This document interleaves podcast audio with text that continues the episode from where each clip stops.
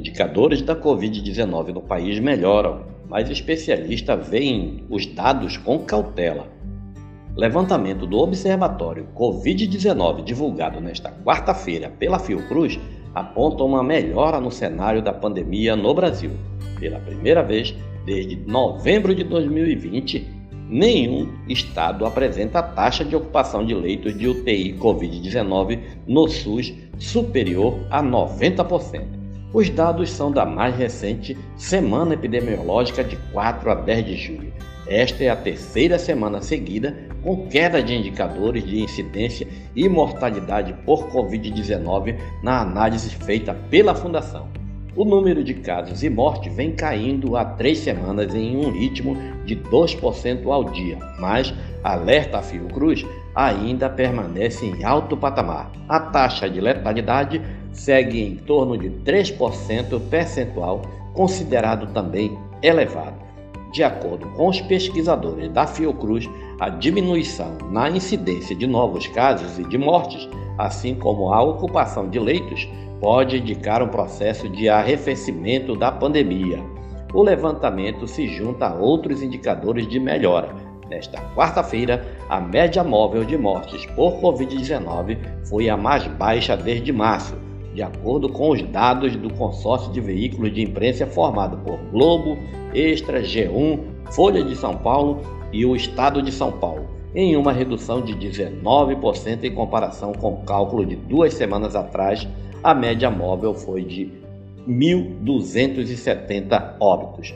Na última terça-feira, o Imperial College informou que a taxa de transmissão do vírus é a menor desde novembro de 2020. Ela caiu para 0,88. No relatório da semana anterior, o número era de 0,91. O índice atual indica que cada 100 pessoas contaminadas transmitem a doença para mais 88 pessoas. Quando fica abaixo de 1, a taxa de contágio indica tendência de estabilização.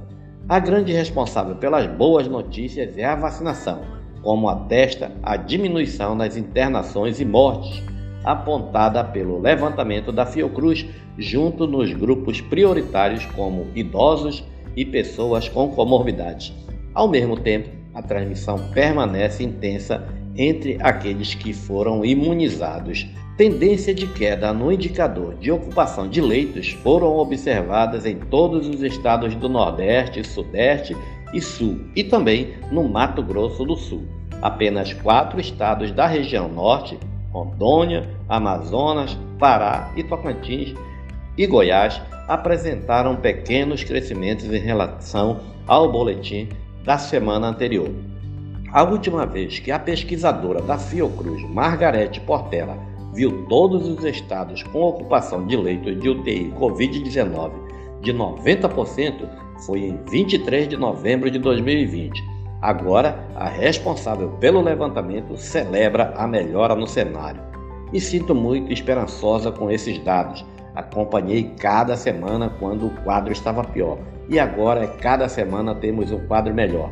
Isso traz alento, mas também apreensões, porque temos um vírus circulando ativamente, disse Portela. Ela reforça que a redução da pressão por internações nos hospitais também é uma oportunidade para retomar o crescimento ambulatorial e hospitalar de demandas que ficaram reprimidas. A apreensão é compartilhada por outros especialistas. José Paulo Guedes Pinto, professor da Universidade Federal do ABC e coordenador do grupo de pesquisas Ação Covid-19, considera que, embora haja uma melhora real nos indicadores, o Brasil ainda registra o número diário de mortes no mundo e seguimos em um patamar muito mais elevado do que nos picos da pandemia no ano passado. A vacina diminuiu o número de óbitos, mas o de casos tende a aumentar. Até a situação estar regularizada, com vacinas melhora e mais gente vacinada. É preciso cautela no abandono das medidas de isolamento. Se o relaxamento for radical, podemos voltar a ter surtos e isso pode sustentar a média móvel de mortes mesmo com a vacinação. Para o epidemiologista Pedro Halal, coordenador do EpiCovid, principal estudo sobre a contaminação do novo coronavírus no Brasil, a pandemia está desacelerando, mas não é um número confortável. Segundo ele, os próximos meses não devem servir para abertura total, mas para testar a transmissão. É momento para fazer testes, mas não para implementar políticas definitivas.